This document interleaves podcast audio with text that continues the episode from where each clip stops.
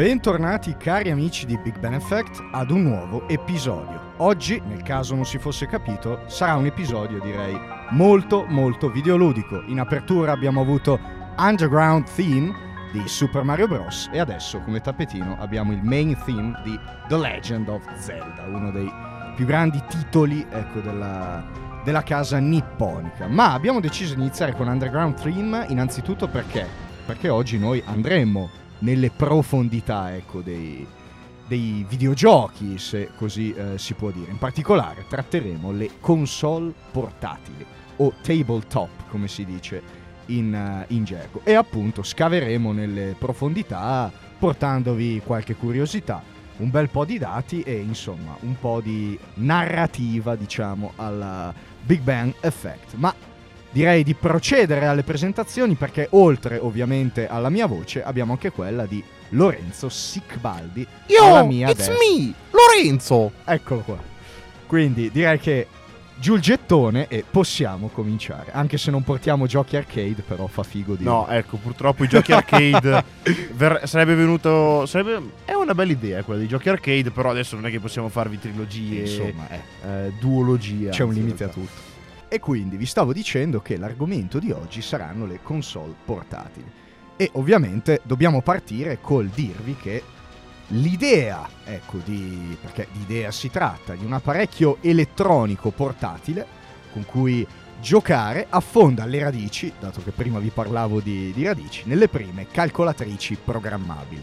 Adesso non so se ne avete eh, mai vista una, ma le calcolatrici programmabili, cari amici ascoltatori, nel caso non lo sapeste, compaiono nella seconda metà degli anni 60. Un illustre esempio che ho avuto anche modo di vedere dal vivo al MUDEC, che è un museo, il Museo delle Culture qui a Milano, è l'Olivetti Programma 101, meglio conosciuto come Olivetti P101 o più semplicemente P101 e basta. E è il primo esempio ecco, di calcolatore eh, programmabile. L'Olivetti poi cederà il proprio programma di informatica, che era il fiore all'occhiello degli anni del boom economico in Italia, agli Stati Uniti, che ovviamente erano desiderosi di mettere le mani su comunque un qualcosa che eh, si vedeva aveva le potenzialità di produrre tecnologia avanzatissima, non avanzata di più. Nonostante ciò, però, ecco, nonostante l'Olivetti programma 101, l'aspetto ludico era limitato a semplice sperimentazione artigianale, come mi diceva prima eh, Lorenzo, e non aveva assunto un carattere commerciale.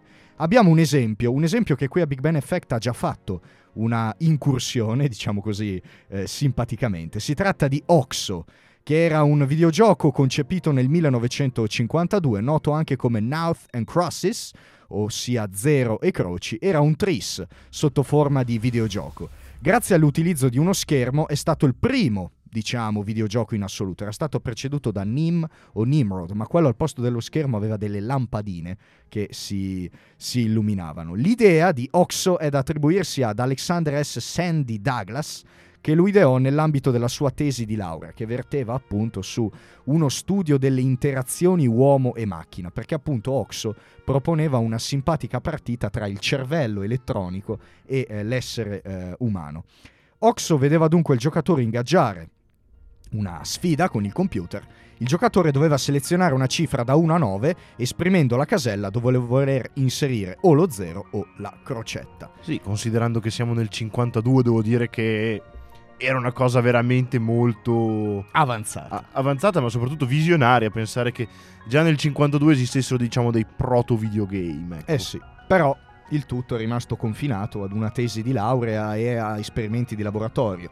Nessuno ha mai avuto il piacere di giocare appunto a, a Oxo perché era un qualcosa per addetti a lavori. La gente non concepiva ancora le potenzialità dei, dei videogames presso i non ecco, addetti no, ai poi lavori. sai come anche negli anni 50 mi sa che avevano altri problemi a cui pensare tra UFO e guerra fredda c'erano gravi problemi. Di UFO ne sappiamo qualcosa. Ne sappiamo qualcosa da venerdì, soprattutto siamo molto informati noi.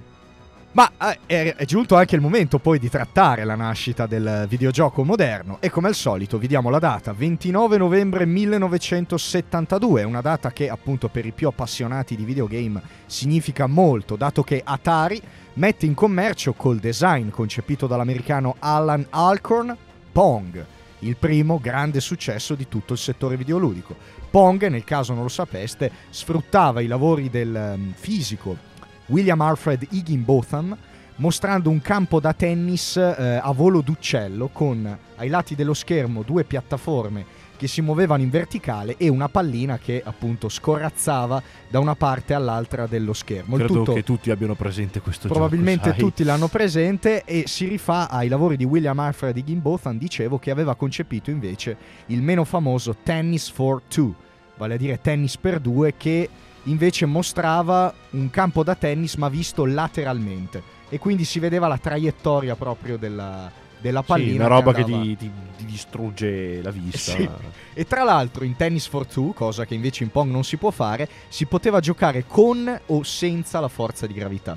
E quindi anche far prendere alla pallina delle traiettorie inimmaginabili. Ma ecco, il grande successo di Atari e del suo Pong fa desiderare a diverse compagnie di entrare ecco, in questo settore. E le compagnie in questione sono la Coleco, acronimo per Connecticut Leather Company, attiva dal 1932 al 1988, causa poi fallimento, i suoi asset sono stati spartiti tra Mattel e Hasbro.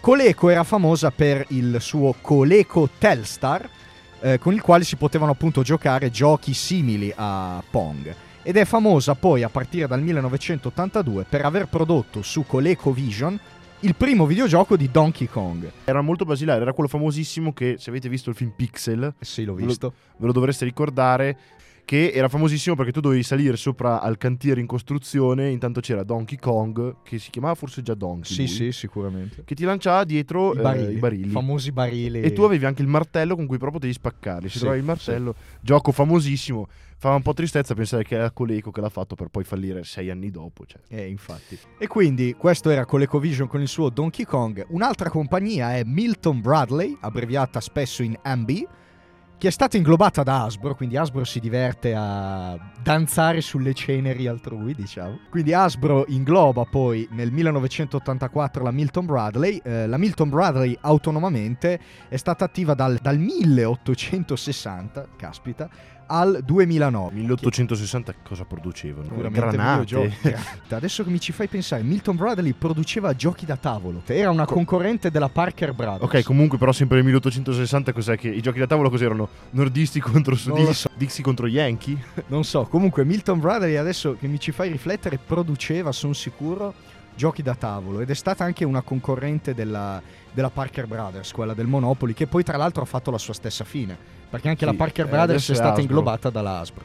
Comunque Milton Bradley produsse Simon nel 1978, oggetto poi divenuto simbolo degli anni eh, 80. Simon era un disco con quattro grandi pulsanti di colore rosso, blu, verde e giallo che si illuminavano a random, casualmente. Il giocatore, guardando eh, l'illuminazione dei dischi, poi ascoltava anche la riproduzione di una nota musicale e poi, quando era il suo turno, doveva riprodurre la sequenza e aggiungere una nota in più. In questo caso il gioco quindi andava avanti e si faceva sempre più difficile. Diciamo che era un memory musicale, non fatto con le tessere, ma Ma con, Appunto, eh, con- appunto le con la tracce casi- musica. musicali. Ovviamente Simon, così come era stato concepito nel 78, oggi non è più in commercio, ce ne sono varie versioni, soprattutto da viaggio, da attaccare al sedile Sì, dell'automobile per appunto alleggerire lui, sì, la sì. pesantezza del viaggio in automobile ai, ai pargoli. L'altra ovviamente, abbiamo visto Coleco, Milton Bradley, l'altra ovviamente è la Nintendo che nasce nel 1889 Pure lei come però eh, produttore di fa. carte da gioco. Quindi la Nintendo per un periodo ha prodotto carte da gioco. Con i samurai saranno state, Allora, visto che è giapponese. Scopone scientifico con carte Nintendo. Scopone scientifico con Saigo. Con Saigo. Con Saigo e eh, l'imperatore Meiji. Nintendo, Milton Bradley e Coleco iniziano a muovere timidamente i primi passi nel mondo del gioco elettronico. Ovviamente questa tipologia di gioco elettronico veniva definita portatile, seppure non lo siano secondo gli standard attuali. Viene creato ovviamente un nuovo mercato per incontrare anche quella domanda di chi ambiva a possedere un surrogato di cabinato da sala giochi, di cui abbiamo parlato prima in relazione a eh, Donkey Kong. Ecco, si chiamano cabinati. Cabinati, infatti. Adesso venuto- stavo cercando, mi è venuto, l'hai detto tu il termine, non slot machine, ma cabinati. Cabinati. Questi ovviamente compatti più o meno dispositivi da tavolo, detti in gergo tabletop, non sono definibili console perché non sono programmabili e sono pensati per far funzionare tramite circuiti logici, famosi circuiti logici, solamente un gioco, vale a dire il gioco per il quale sono stati progettati. Il loro successo in ogni caso è andato via via, poi col tempo accrescendoci. Oggi a posteriori possiamo dirlo con assoluta certezza, raggiungendo l'apice nel corso della metà, ecco, della seconda metà degli anni Ottanta. Sì, cultura poi, pop anni 80. Infatti, per poi scomparire quasi del tutto con l'avvento dei apparecchi di nuova concezione che sicuramente andremo poi a vedere Sì. nel corso di questa puntata.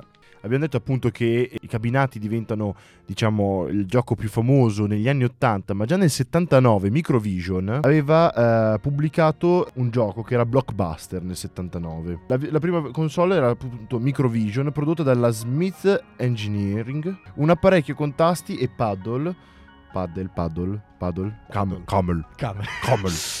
integrati programmabile tramite cartucce vendute a parte ed era in- di forma tale da consentire di essere tenuto in mano durante la- l'azione di gioco, diciamo un proto Game Boy, ecco. Sì, volendo sì. Potremmo definirlo così con le cartucce, eccetera.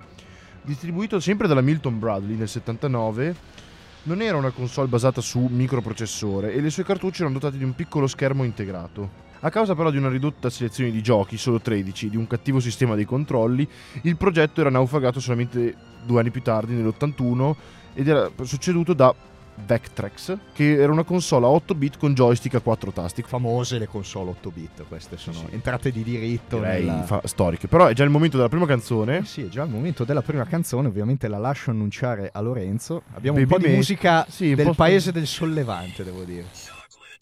Baby Metal Gimme Chocolate del 2013.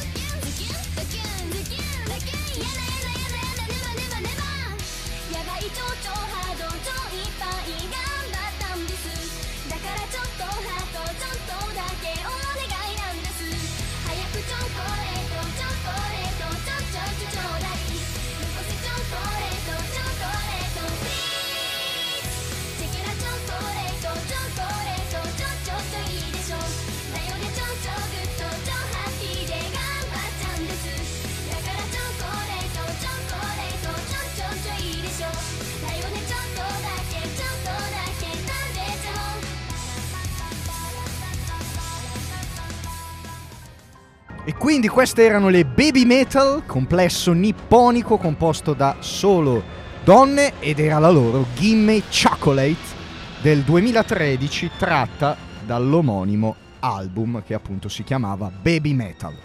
La curiosità E, insomma, è l'età delle cantanti. Cantanti appunto. molto giovani, devo dire. Perché gliel'ho detto prima a Sam, la più vecchia è vecchia, nel senso, quella più avanti anagraficamente è una, più 90 è una 97, aveva 16 anni durante questa canzone e le altre due hanno invece, alle- all'epoca avevano invece 14 anni.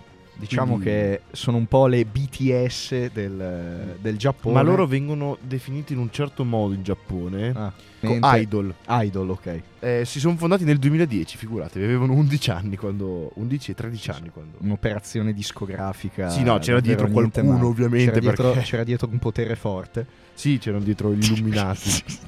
Però comunque, dieci anni dopo My- Microvision, abbiamo nel, eh, nel 1989 la Nintendo che realizza Game Boy. Il design fu affidato alla squadra interna R&D hashtag one. Acronimo per non si sa. Non lo sappiamo, probabilmente in giapponese sono tipo R&D hashtag one. Sembra più un insulto giapponese che una parola in inglese.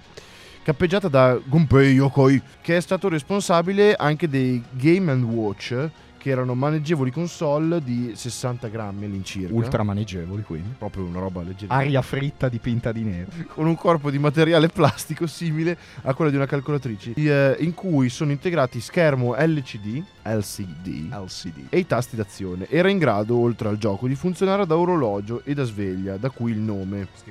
Questo Gunpei Yokoi era un pezzo grosso. Sì, quindi. era uno di quelli che comandava all'interno della Nintendo. Vabbè, comunque, accompagnato da critiche circa le sue dimensioni troppo ridotte, secondo alcuni, cioè il Game Boy fu comunque un grande passo in avanti e ebbe ben presto un notevole successo eh, commerciale grazie soprattutto a Tetris, che funzionano da killer application, ossia un'applicazione che eh, riscontra un successo talmente tanto grande da essere determinante nell'affermazione generale della piattaforma. Cioè, un esempio ulteriore sui titoli, eh, di- eh, sono i titoli di Super Mario per la Nintendo o Halo per Xbox nel 2001. Sì, quindi c'è un titolo prorompente che trascina le vendite della console perché tutti vogliono accaparrarselo e quindi... Ah, Il Game Boy della Nintendo vende- venne venduto in 25 milioni di unità in due anni. In Italia era distribuito dalla Gig. Te la ricordi? Quella di Roboraptor di Emilio e Meglio. Guarda, era quelli dei Biocombat. Anche è vero, sì. Eh, Eh, eh, la eh, eh, eh, Gig- ciula, ciula, che qualità, eh, la, la, la Asylum in confronto.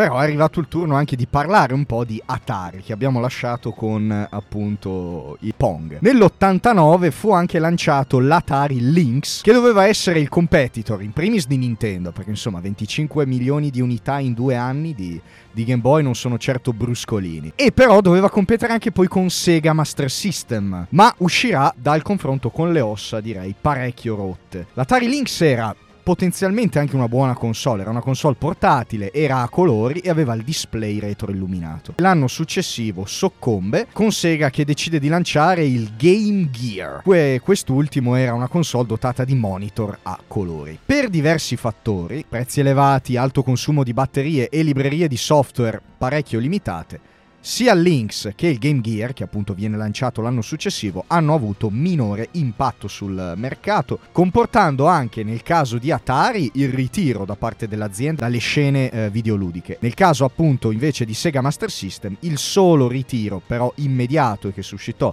grande scalpore dal commercio del Game Gear. Il successo quindi si accasa sempre più a casa Nintendo, scusate il gioco di parole, e eh, Game Boy appunto agli inizi del terzo millennio rimane sostanzialmente invariato con la Nintendo che non produce novità di grande eh, rilevanza, la console portatile è sostanzialmente quella, ma intraprende solamente un percorso di ammodernamento, tante piccole migliorie che non fanno altro che aumentare le, le vendite del Game Boy, secondo un procedimento che poi Nintendo ricalcherà sempre e che vedremo, succederà con Nintendo, succederà con la Wii, è Sì, successo ultimamente anche con la Switch, con ad esempio Switch OLED, cioè Bravo. lo schermo della console in modalità portatile con una definizione superiore a quello delle Già, prime, già. delle prime console. Sì, beh, diciamo che infatti vengono apportate solo delle piccole modifiche al Game Boy che sono il Game Boy Advance e il Game Boy Color. Che Già. cambiano ben poco. Sì. comunque. Color lo, lo capite voi stesso, cioè cambia il colore, diventa colorato lo schermo, ecco. Advanced era avanzato. E tra l'altro i giochi del Game Boy Advance, come vedremo, sono protagonisti della tanto decantata ehm, retrocompatibilità. Perché erano gli unici utilizzabili su DS, Nintendo Io avevo DS. comprato dei giochi di Game Boy Sì, sì, perché- anch'io ne avevo. Io avevo King Kong per il Game Boy Advance. No, quello no. Io avevo comprato i Pokémon per il Game Boy Advance, però poi mi si è rotto il DS. Eh, lo so. E Mi ricordo. solamente il DSX. Cioè, ancora adesso ho il DSXL e gioco a DSi FIFA, a FIFA 11 A gioco. FIFA 11. Un gioco veramente buggato, ragazzi. Mi ricordo i giochi del Game Boy Advance che erano esposti in quelle simpatiche vetrinette del, di GameStop. Poi sì, sì. lo chiedevi, costavano una manciata di euro. Arrivava il commesso con la chiave, apriva la vetrinetta, tirava fuori. Sì. Non avevano, non avevano neanche la scatola perché spesso molti erano usati. Per Sì, cui beh, erano quasi tutti usati. erano quasi tutti usati. Purtroppo, e infatti, purtroppo trovarne di originali è quasi impossibile. Era impossibile dieci anni fa quando eravamo noi ragazzi. adesso sono praticamente scomparsi dai, sì, dai vabbè, anche perché non c'è più la eh, Sì, retrocompatibilità. Infatti, la retrocompatibilità si è arrestata con, per quanto riguarda Nintendo, con DS. Wii U. No, no, già Wii U leggeva ancora i dischi della Wii. Ok, sì, beh, Wii U leggeva i dischi della Wii Basta. e DS leggeva quelli E, di e Game DS Boy. leggeva Game Boy. Poi per il resto mh, Nintendo ha abbandonato a partire da Switch perché ovviamente, insomma, no, non si può... Nulla è eterno, bisogna anche evolversi. E poi Non è soprattutto... vero. Poi soprattutto la retrocompatibilità è una strada che sì, Nintendo ha percorso, ma ad esempio PlayStation e via dicendo sostanzialmente hanno sempre ignorato. No, beh, anche perché comunque i, i- i dischi del del PlayStation magari uscivano all'epoca. PlayStation 4 fece uscire Black Ops 3. Io non avevo la PlayStation 4, lo comprai per la PlayStation 3. Fa schifo. È un gioco schifoso per PlayStation 3, però c'era. Quindi non c'era bisogno della retrocompatibilità. ah! retrocompatibilità. Parola difficile, però direi che invece c'è bisogno di una nuova pausa musicale. Sì, sì, no, devo riprendermi della retrocompatibilità. C'è bisogno di riprendersi da retrocompatibilità. Arrivano i liquido, non con Narcotic, che è quella per intenderci, na na na na na na na na, ma con la meno nota Game Boy del 2008.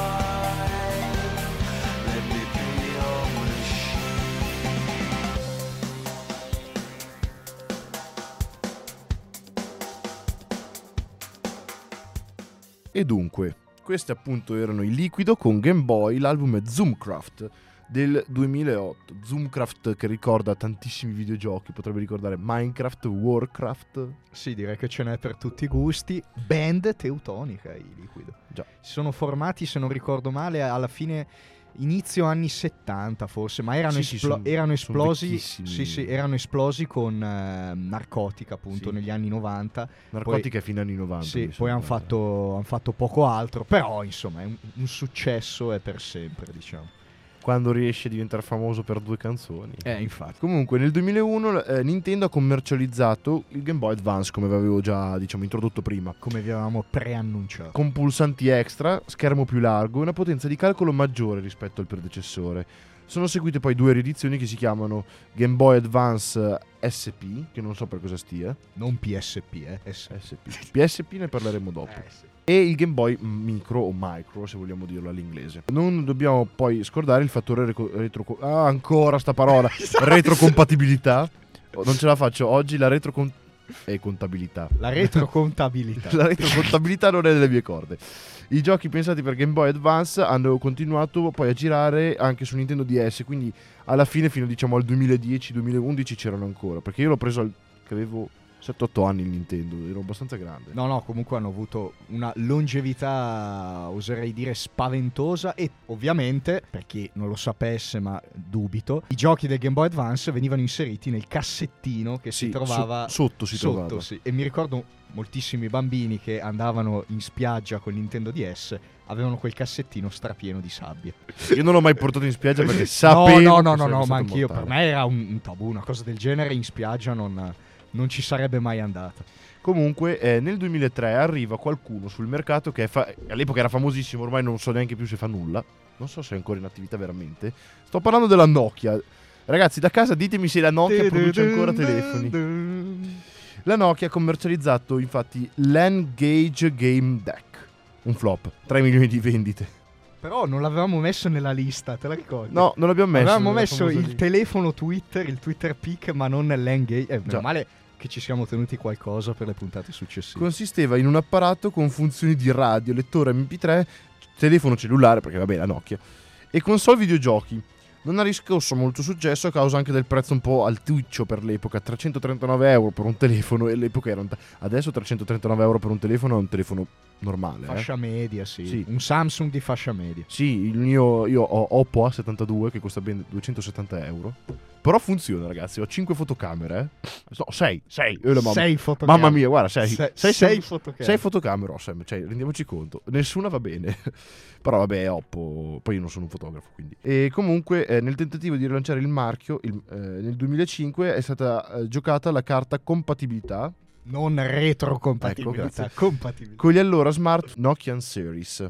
Il tutto pare fallito nel 2011. Quindi Nokia, smettila di fare videogiochi. Sì, comunque adesso Nokia poi nel 2011, se non ricordo male, ha cambiato sistema operativo e si è consegnata anima e corpo a Microsoft.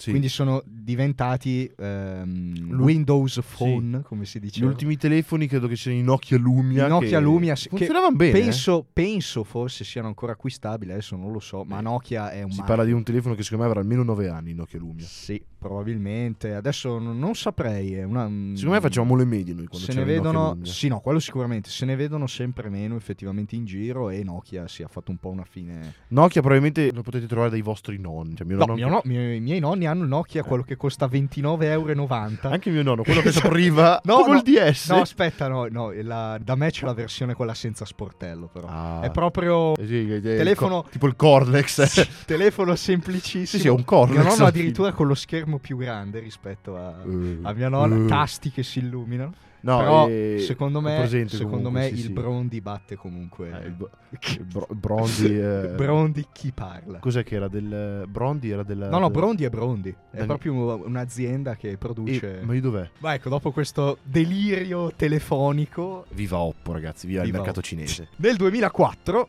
è uscito in pompa magna il famosissimo Nintendo DS, che è arrivato in Italia per la precisione l'11 marzo 2005, il cui spot potete vedere sulla nostra pagina Instagram che ovviamente vi invitiamo a seguire. 11 marzo 2005, quindi l'Italia intera si sveglia con questo spot appunto del Nintendo DS. Nintendo DS era una gran novità perché era caratterizzato da due schermi LCD, uno dei quali touch, per la precisione quello sottostante, ed era capace per la prima volta di grafica a tre dimensioni. Dotato di interfaccia wifi, e questa non era cosa da poco, eh, wifi senza fili, wireless, per partite multigiocatori in locale, oppure eh, si poteva anche giocare online, sfruttando un sistema brevettato dalla Nintendo, il Nintendo Wi-Fi Connection. Era poi, inoltre, possibile interagire, alle volte devo dire che non andava, il microfono. Il microfono built-in del Nintendo, quella fessurina che c'era nell'intercapedine tra le due parti. Alcuni giochi avevano questa funzionalità di parlare. Io non ho mai pensato che quello lì fosse sinceramente un micro. Era il microfono del Nintendo, questo b- microfono built-in a cui... Era il cerchiolino, dovevi- tipo. Sì, dovevi avvicinarti e, e- e parlare. Mai avuto gioco in, in cui dovevi Mi parlare perché ricordo io ero un grande giocatore di Pokémon. Sai cosa? C'era il gioco dell'era glaciale 3 io Oddio, l'avevo comprato oddio. e c'era un livello che io non Oddio, sono mai oddio. riuscito non sono mai riuscito a superare in cui eri Sid, il bradipo, Oddio. e dovevi cantare una ninna nanna ai cuccioli di tirannosauro. Se questi cuccioli si svegliavano, arrivava poi la, La la madre, che poi, vabbè, alla fine del film si rivela non essere un villain, ma il paladino dei, dei dinosauri, e ti, ti cacciava via e tu dovevi ricominciare il livello da capo. Sembra una cosa facile, ma in realtà nel livello poi c'erano tutta una serie di dinosauri, pterosauri, eh, iguanodonti, che disturbavano il sonno di sti tre poveri tirannosauri. E tu, io ero lì disperato e non sono mai riuscito a finirlo sto livello. E, e da, è da lì che ho iniziato a dubitare del reale funzionamento di sto microfono built-in. Ecco, se dobbiamo fare una critica al Nintendo DS, il microfono forse non era proprio il pezzo forte della, della casa. L'altra, l'altra chicca assoluta era Piccio Chat, che io non ho mai usato, però- di cui però sapevo l'esistenza, era l'applicazione di messaggistica che eh, appunto girava su, su Mi stai Nintendo svelando DS. un mondo che io non ho mai. Cioè, io il DS lo usavo proprio per giocare basta ai No, Pokémon. no, era, era l'unico software preinstallato, questo PictoChat, che permetteva ai giocatori nel raggio ovviamente coperto dalla connessione wireless di chattare in tutta libertà. Potevi fare i disegnini con lo stilo, scrivere e, e via discorrendo. Nel 2006 è uscita una versione più piccola e luminosa del DS chiamata Nintendo DS Lite ed era quella che aveva il sottoscritto. Eh, Colore verde pisello, regalata per il compleanno. Ce l'avevo anch'io, Verde Pisello, ma il mio mi sa che era proprio Nintendo DS e basta. Il mio era Nintendo DS Lite, primo gioco Dinosaur King della Sega Master System. Dinosaur, no, io Era, avevo- un, ma- era un anime. C'erano questi qua, Ah, ok. una specie di a metà strada tra Yu-Gi-Oh, Pokémon, Digimon. e Jurassic Park. Però con, eh, con i dinosauri e trova- i dinosauri si evocavano prendendo delle carte da gioco, strisciandole dentro una specie di pistola e apparivano. Ok, no, io avevo un altro gioco, avevo Dinosaur, eh, qualcosa con... Poi era uscito Combattimenti tra i giganti dinosaur della Ubisoft. Avevo quello lì per la Wii e poi c'avevo per DS simile. Ma comunque, ecco, elementi autobiografici a parte, è giunto anche il momento di parlare della famosissima PlayStation Portable o PSP. Venduta in Giappone nel 2004, è stata proposta il primo settembre 2005 in Italia. Quindi qui vediamo che Sony e Nintendo si lanciano vicendevolmente il guanto della, della sfida. La PSP ce l'aveva un mio compagno delle, delle elementari. Mi ricordo che non funzionava a cartucce ma a dischetti che si inserivano sul, Sì, eh, dischetti. sul retro aveva i dischetti coperti da un involucro di plastica antigraf. A proposito della eh, PSP, beh, la prima cosa era che era più costosa rispetto al Nintendo, aveva dalla sua una maggiore potenza di calcolo, forse di gran lunga maggiore, e sfruttava un nuovo tipo di dischi ottici chiamati UMD.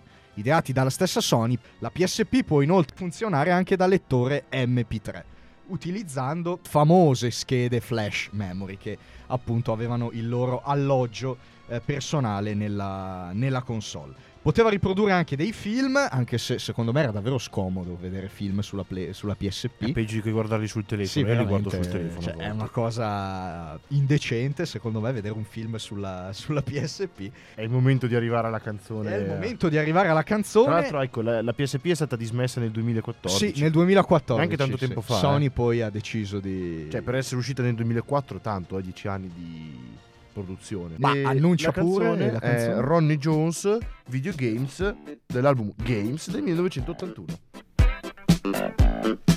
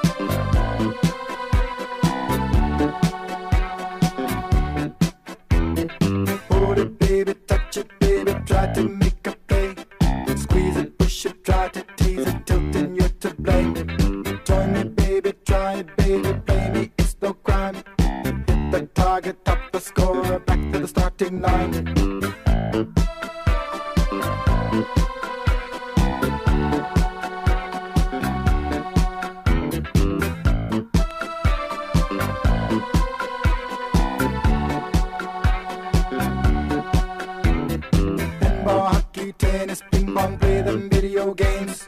Speedway, Star Wars, Space Invaders, I love them all the same. Your turn, my turn, competition's getting to my brain. Your score, my score, low score, high score, stop and play again. Video,